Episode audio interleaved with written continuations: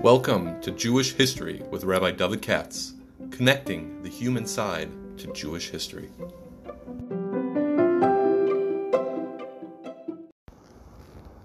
For sponsorship opportunities or to support this podcast, please visit our donate page at w w w dot support dot rabbi david katz dot com. Hi, it's Thursday morning, Thanksgiving, actually, if you're into that. And um, I want to do the Haftorah today. Um, happy to say that we got sponsors for that.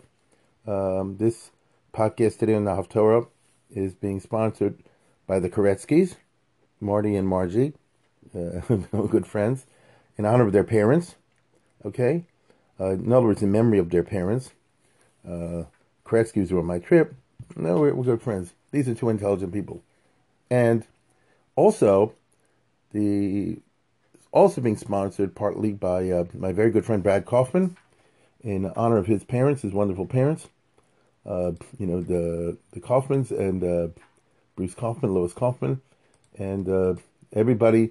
Uh, to paraphrase Brad, everybody should be healthy and well and make it through the corona, um, because it is a challenge to keep all these rules and uh, stay safe.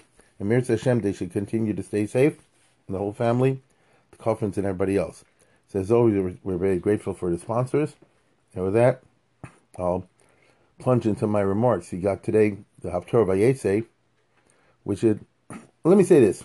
My father was a Tanakh guy. That's what he was. Uh, in other words, besides learning, he also was always in the Tanakh. That's just uh, was, and therefore I got it a little bit by osmosis, a little bit. And uh, today's Haftorah is Hosea from the Trey Oser. And uh, for a lot of people, it's kind of boring stuff, unless you know the historical context. I think that's true. I first read this stuff when I was a kid. You're going to laugh at this. They used to have long ago uh, Soncino. They used to have many volumes. Uh, the different books of the Old Testament, which were uh, very modern kind of uh, commentaries. He had the translation at the top. And at the bottom, this is when Soncino in England was trying to be as modernish as possible. And consequently, what they did was they had a sort of a commentary in English at the bottom, fifty percent uh, Jewish, fifty percent Goyim. You know, uh, about one-third from, perhaps, like the Kimchi or something like that, and others not. So I heard about Driver before anybody else did, for example. Now, uh, but the advantage is that I picked up who Hosea, Yoel, Amos, and all these other people were. Um, and it's an important part for everybody to know, but just most people don't know this. Tell me, talking today about the Haftorah, which is from the end of Hosea. If I want to dumb it down and make it simple to you, it includes Shabbat Shubah, you know, Shubhi Israel, Hashem HaKecho. But that is not the whole part of it. That's not simply the last part. The prophecies of Hosea. And really, if you know the history at this time, it kind of goes by you.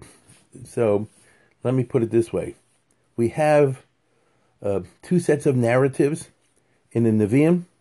In other words, part of the Tanakh is called Torah Nevi'im. The middle part is called Nevi'im. And Nevi'im broken into two parts, Nevi'im Rishonim and Nevi'im Achronim. But it's just a convention. I mean, it doesn't mean anything. So what we refer to as Nevi'im Rishonim is nothing but Joshua, Judges, Samuel, Kings. Yeshua, Shoftim, Shmuel, Melachim. And those are four straightforward narratives. Yeshua takes through the end of Yeshua time. The Shoftim takes you another couple hundred years. Shmuel Alf and Shmuel Beis is nothing other than the reign of King Saul and then the reign of King David.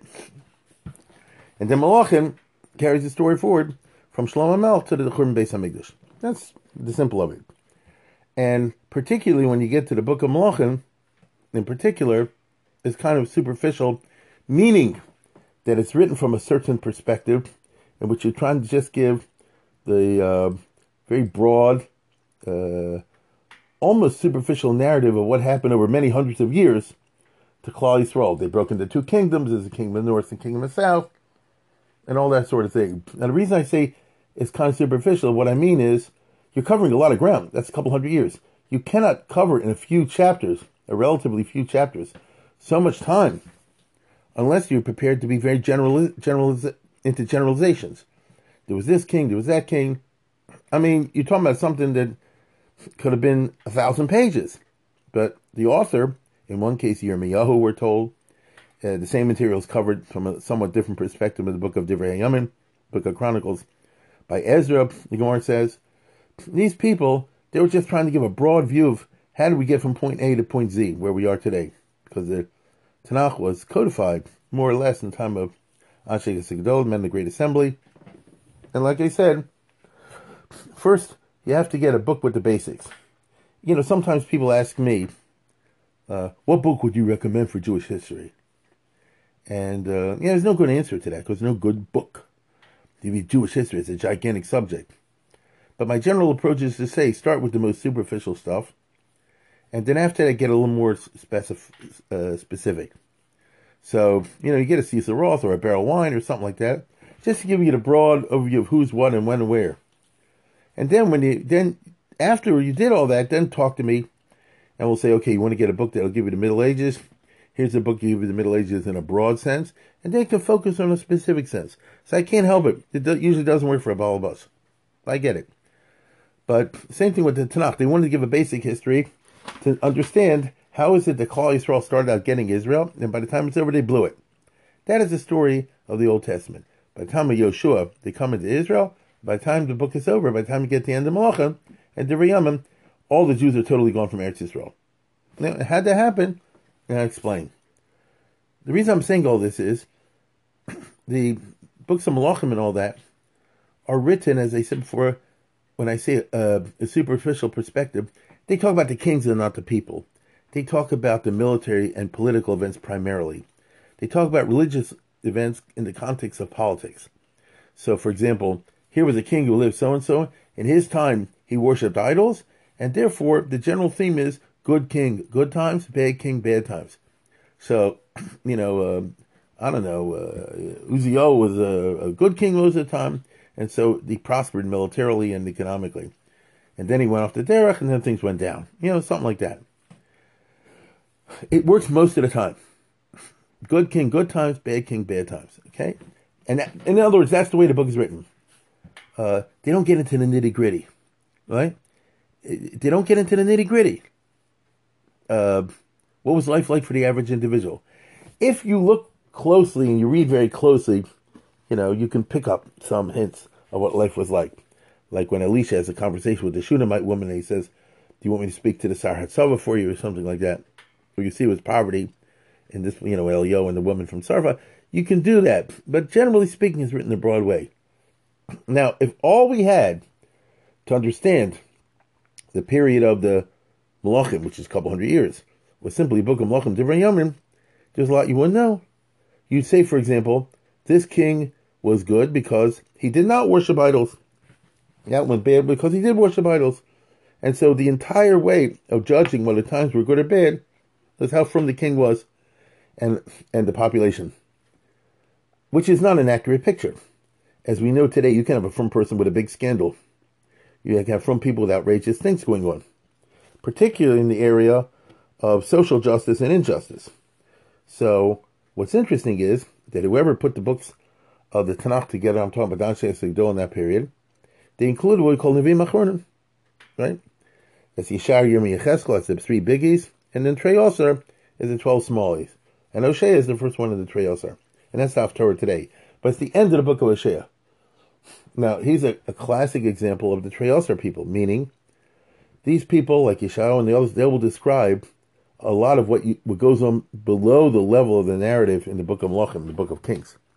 And so, for example, you can say, this king was good because he didn't worship idols. Oh, really? The rich stuck it to the poor. There was rampant uh, corruption in the court system. You see what I'm saying? Uh, people, uh, you know, were bad in this way and that way. There was more to Judaism than just whether or not you worship idols. You follow? Just because somebody doesn't worship idols doesn't mean it was a good time.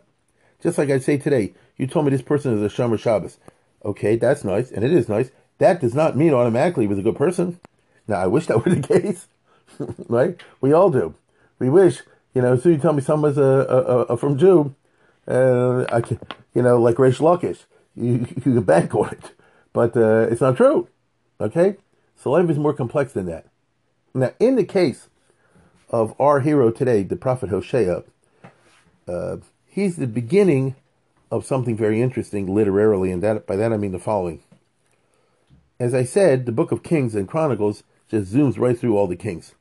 The book of Kings gives you primarily the kings of the north, the Malchus Yisroel, and the book of Chronicles primarily the kings of the south, with a certain amount of overlap.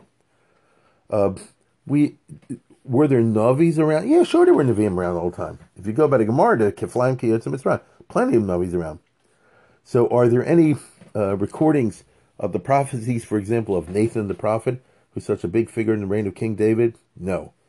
Or uh, Achia Shiloni, who seems to be a big deal in the time of Shlomo Melch? No. Or, uh, you, you see what I'm saying? A lot of these Nevi'im, these prophets, have cameo appearances. Uh, the way it's described, this, this prophet comes and, and uh, curses out this king, or criticizes him, or praises him, and then he departs. You know what I mean? Yehu ben Hanani, Yachziel, people that probably most people haven't even heard of, right? Michyahu, and so forth. Now, for some reason, when you get to the time of Hosea, which is the middle of the period of the kings, this is the time when in the uh, in the north was more or less the time of Yoram the second, if you know what that is, and in the south, the time of Uziyahu. That's basically the, the time over there. Uh, and indeed, the book of Hosea begins. He was there in Uzziah and Yosem, Ochaz, Yechizkiah, and so forth, the reign of Yoram the second. So, what I like to call the Silver Age, the Golden Age, will be King David and Solomon, David and Shlomo, right? And uh, the other one is uh, the Silver Age, when the two kings were militarily powerful, Uzziah in the south and Yoram Hashem in the north, but religiously it was problematic. Now, uh, I know I'm simplifying, but I can't help it. Now, uh, at that point, prophecies begin to be recorded in the biblical literature, or at least those who edited the Bible later chose to include prophecies from that point on. Sorry, I had to interrupt that. Now, um, uh, so really, all the Nevi'im that we know about, Hosea, Yoel, Amos, Obadiah, Yonah, probably Micha, and Yeshayahu, they're all from the same time. For some reason, this stuff gets to be included. They're from the time when, um, if this means anything to you, Uzziah, Yosem, Achaz, Yechizkiah, the middle kings of the south, the kings of Judah, and uh, the last kings of the dynasty of Yehu in the north, primarily Yoram the second. That's when these people are prophesying.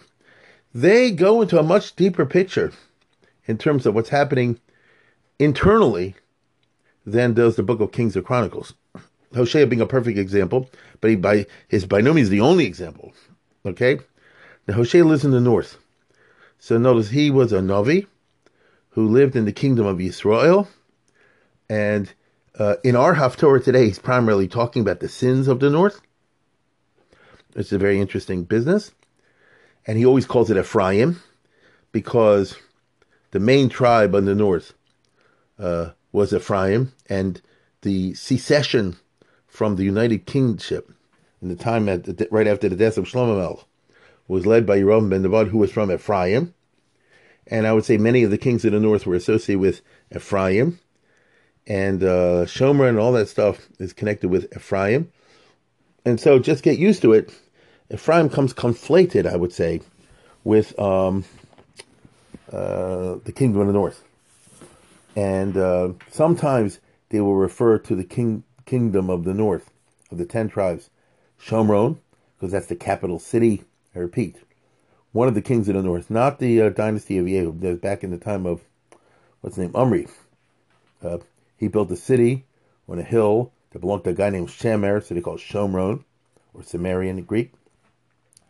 And sometimes they'll say, oh, Chata Shomron, and they mean the north is sinning. Excuse me. Uh... And you'll see that um, this kingdom was problematic from day one. But what you see in our Haftorah today, and that's the reason I want to bring to your attention, is something extremely interesting. Sad, but interesting. Because at the end of the process, you know, the north is wiped out. There are no Jews that we know about left today from the north, which is amazing. Because, uh, you know, we had twelve tribes, and then most of them disappeared rather early in our history. They seem to have been wiped out by the Assyrian Empire, and they call them the Ten Lost Tribes, as I think most of my listeners know. So uh, Ephraim, Menashe, Zebulun, Dun, Naphtali, gone, gone, gone. Right? There are some rumors that they came back, but not really. Okay? So here's a prophet predicting the downfall and the destruction of the north. So he lives, I would say, approximately fifty or sixty years before it happened. At the time he lived, things were relatively good in the sense that the kingship, the kingdom of the north was uh, militarily powerful. This you can read in the book of Kings, that Yerovam the Second was uh, able to conquer Syria, part of it anyway, and things like that. And in spite of what I said, he has in this Haftorah today, you know, Chata Shomron, and uh, they rebelled against God. Bechervi Pola, what's the what's the language over there? And let me pull out an example. I shouldn't do it all by heart. He's going to tell you over there, Tasham Shomron Kimarabil Beloheho, that Shomron, which means the kingdom of the north, is guilty. They rebelled against God. Bachervi Polo, I can foresee, he's a prophet, he's a Cassandra. He sees the approaching doom. They'll fall by the sword. Olemi Rotosho, the children will be ripped in half. Haryosi Yabako, the, the pregnant women will be ripped in half. So in other words, disaster stands in front of you if you do not repent. And the very next verse is Shabbat Shubah. Shubhi Israel, Hashem HaKecho, Shalom Bavanecho. So basically, he's saying like this. I see you're headed to absolute destruction unless you turn around now and repent. Of course they didn't. Now, what do people like like uh, uh, Hosea and Amos and these others, what are they talking about? They talk about uh, infidelity, um, economic and social injustice, and a religious hypocrisy. That's how I would generalize it. And you have that in this week's parsha, also this week's haftarah as well. In the case of Hosea, a very prominent theme, as far as I can see, is uh, connected with the idolatry, which, uh, in his opinion, is uh, doubly guilty because of ingratitude, and therefore it has the character of infidelity.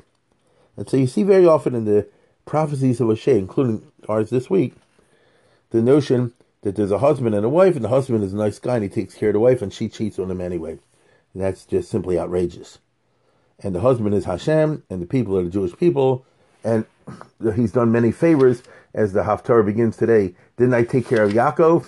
Right? Yaakov fled to the fields of Aram, and he worked there, and I got him out of there, and then I got the Jews in and out of Egypt, and so on and so forth.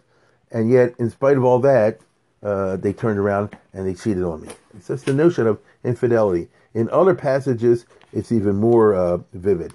Okay? So he says, Banovi Hello Hashem Yisrael Mi Mitzrayim Novi Nishmar, at the beginning of our Torah, if you're Ashkenazic like I am. In spite of the fact that I took care of you and got you out of Egypt and all the rest, Hiches Ephraim Tam Rumim, you provoked me with bitter sins. Right? And so uh, the the ingratitude, infidelity, very strong theme. The prophet himself was an unhappy man. He was told by God at the beginning of the book, go marry a prostitute, as a because you're doing a symbolic a business. So you can just imagine a person who's a madrega of being a Navi, what's it like with him marrying Gazona? And he was told by God to do it, so he did it, and he had children with her, and it was supposed to be symbolic. People say, why'd you do that? See, the average person who does it, you say like this, he ran off with a floozy, okay, big deal.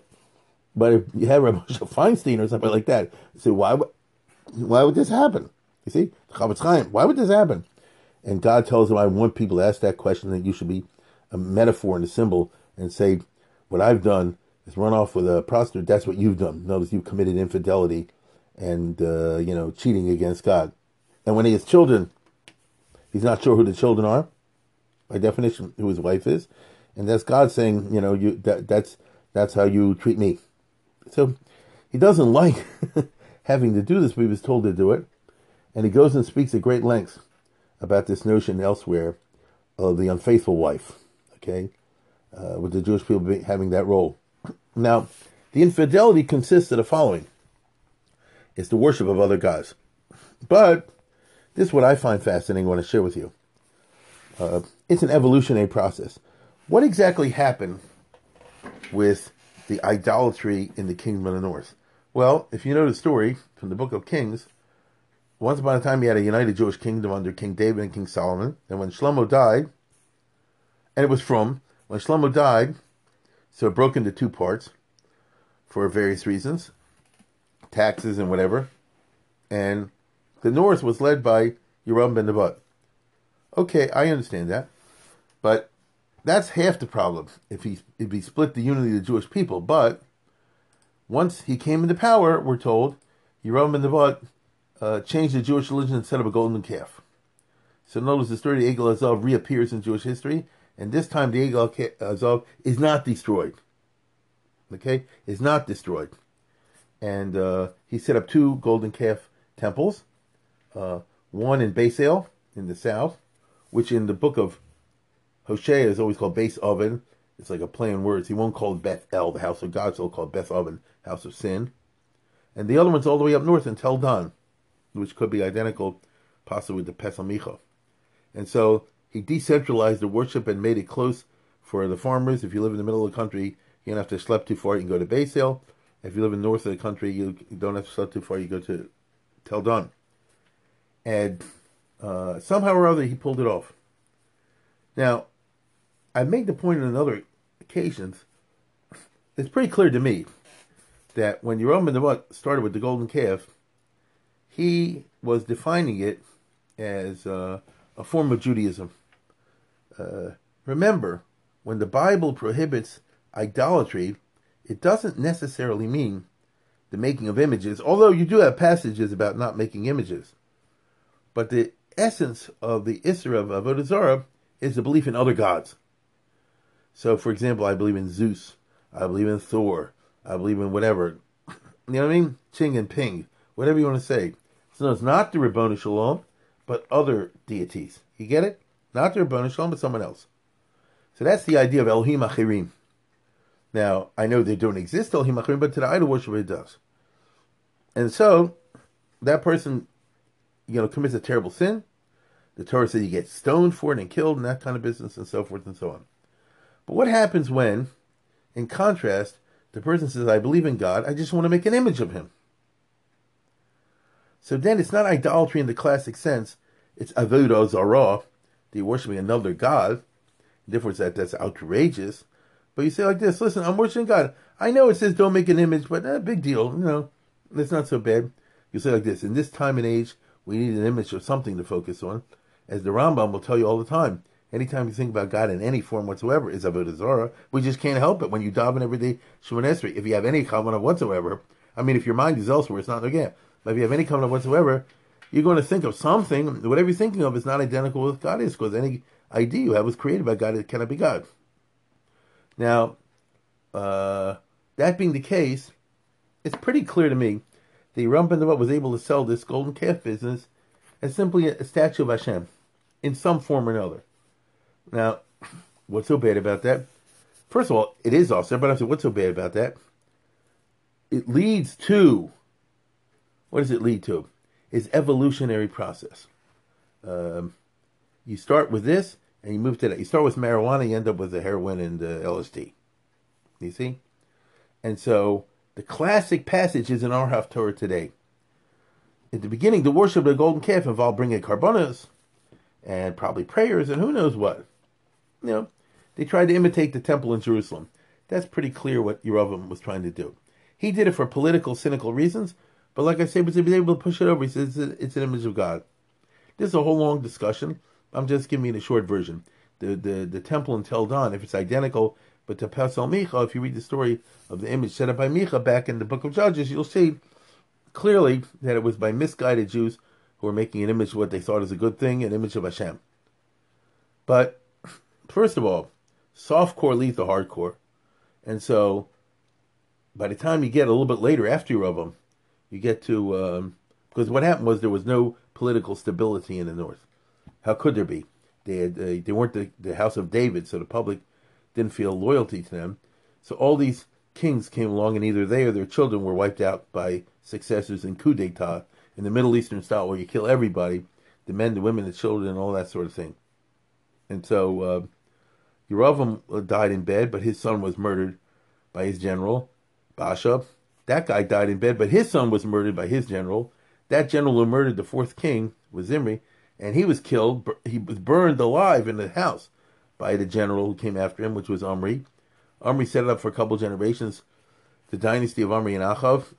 Uh, oh! When you get to Omri and Ahav, they upped the ante, and they moved it to Baal and Asherah. So in other words, it's not an idol of Hashem.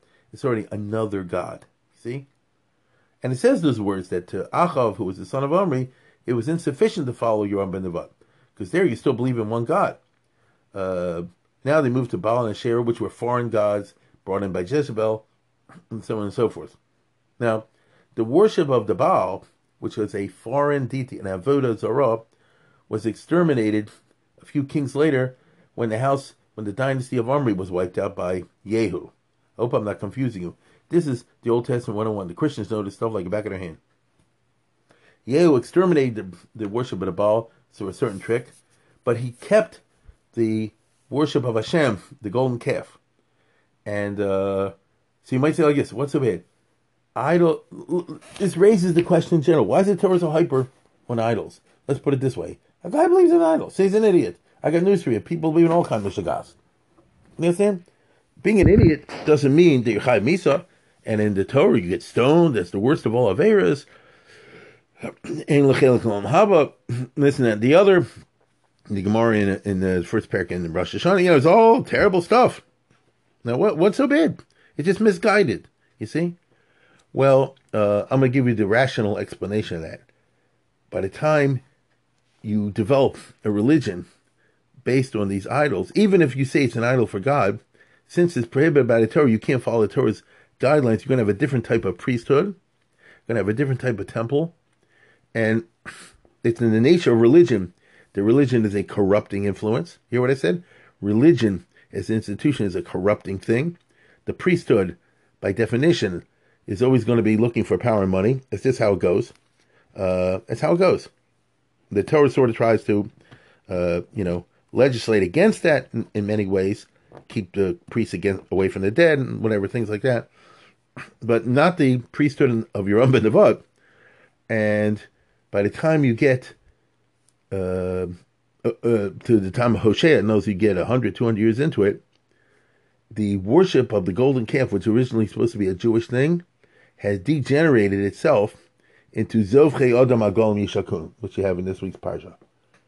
Which means that they already developed a, a, a, a religious principle. Zovchei Odom, whoever shechs his kid, Agol Misha gets to kiss the golden calf. In other words, the golden calf is no longer simply a symbol of God in heaven, but became an object of, of, of worship itself. Because that's what idols become. It's like a psychological thing. When you see something that's holy, eventually you sort of worship it. Unless you're very, very careful, and, and it's almost impossible. Uh, and so once you worship it, then all kind of superstitions pop up in connection with it. I think I told you this. I uh, many years ago, I did a trip. Once we left, we, we took people to uh, Spain. And uh, it was a good trip. And one of the places we went to was Cordoba, where the Rambam was born. And the Spanish today, for tourism purposes, because they redone the city of Cordoba, they take you to the place, the tour guide, where the Jewish quarter used to be, no longer is. And in a certain little square, there's a statue of Maimonides. You know, obviously imaginary statue.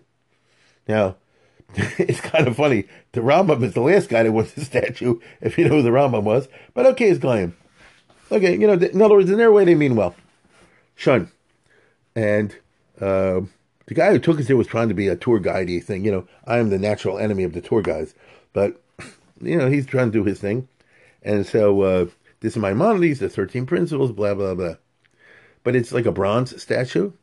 And the, they have Maimonides sitting on a chair. And he's got two slippers on his feet, this bronze statue.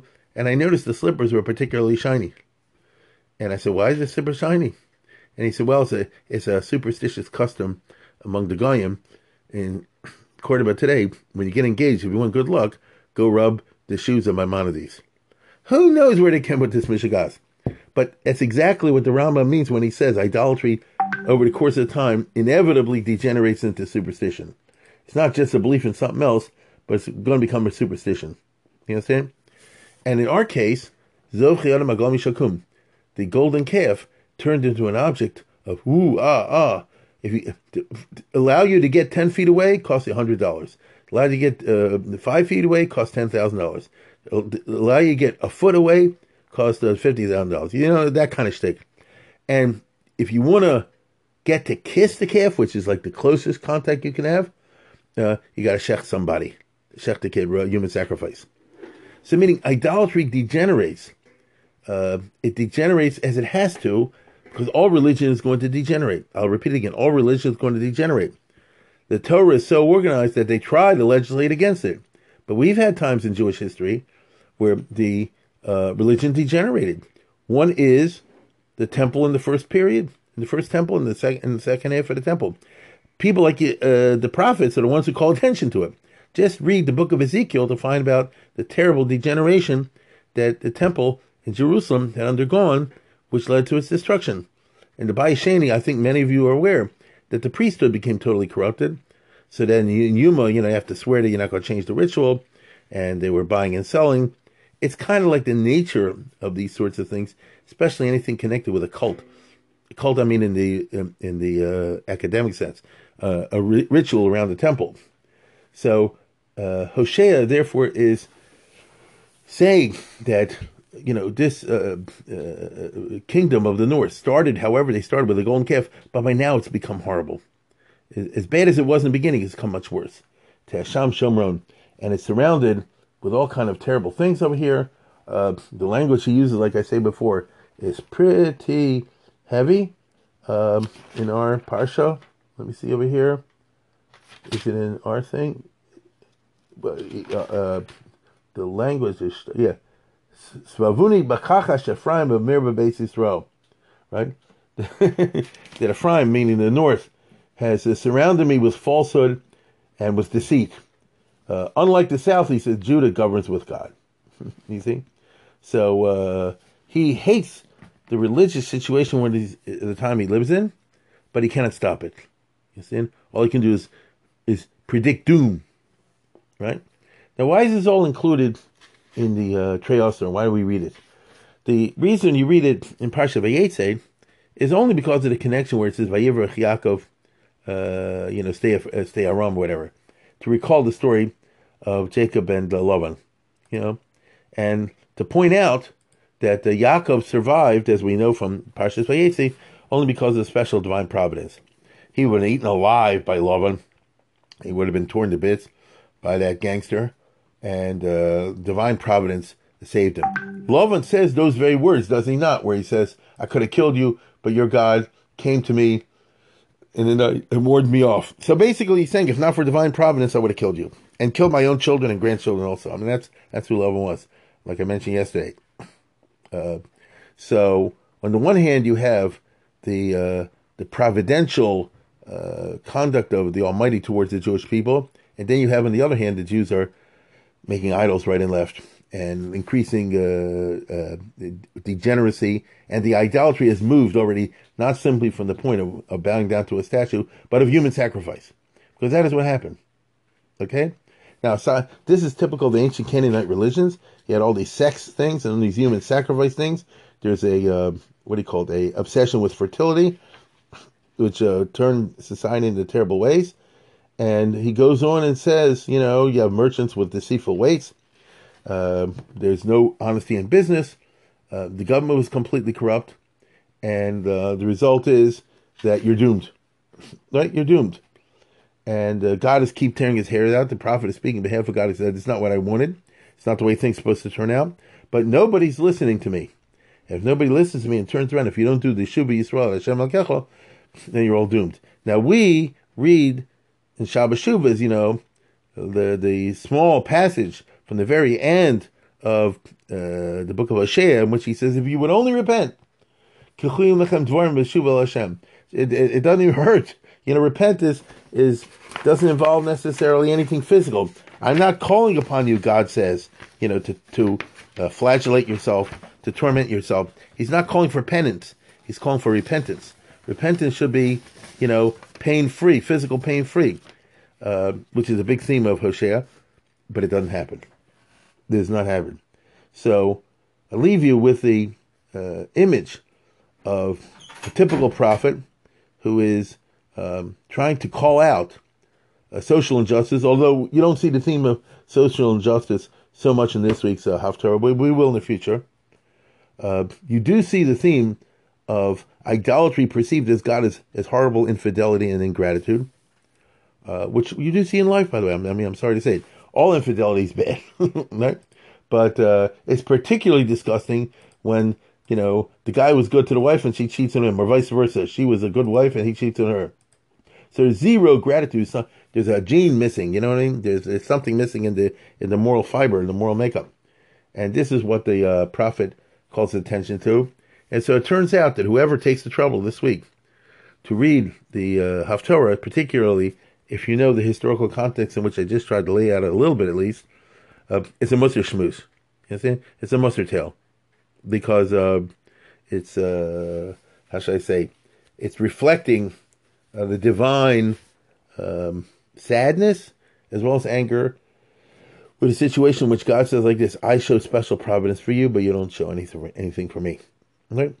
And on that note, uh, which is a sober note, I uh, conclude and wish everybody a good Shabbos.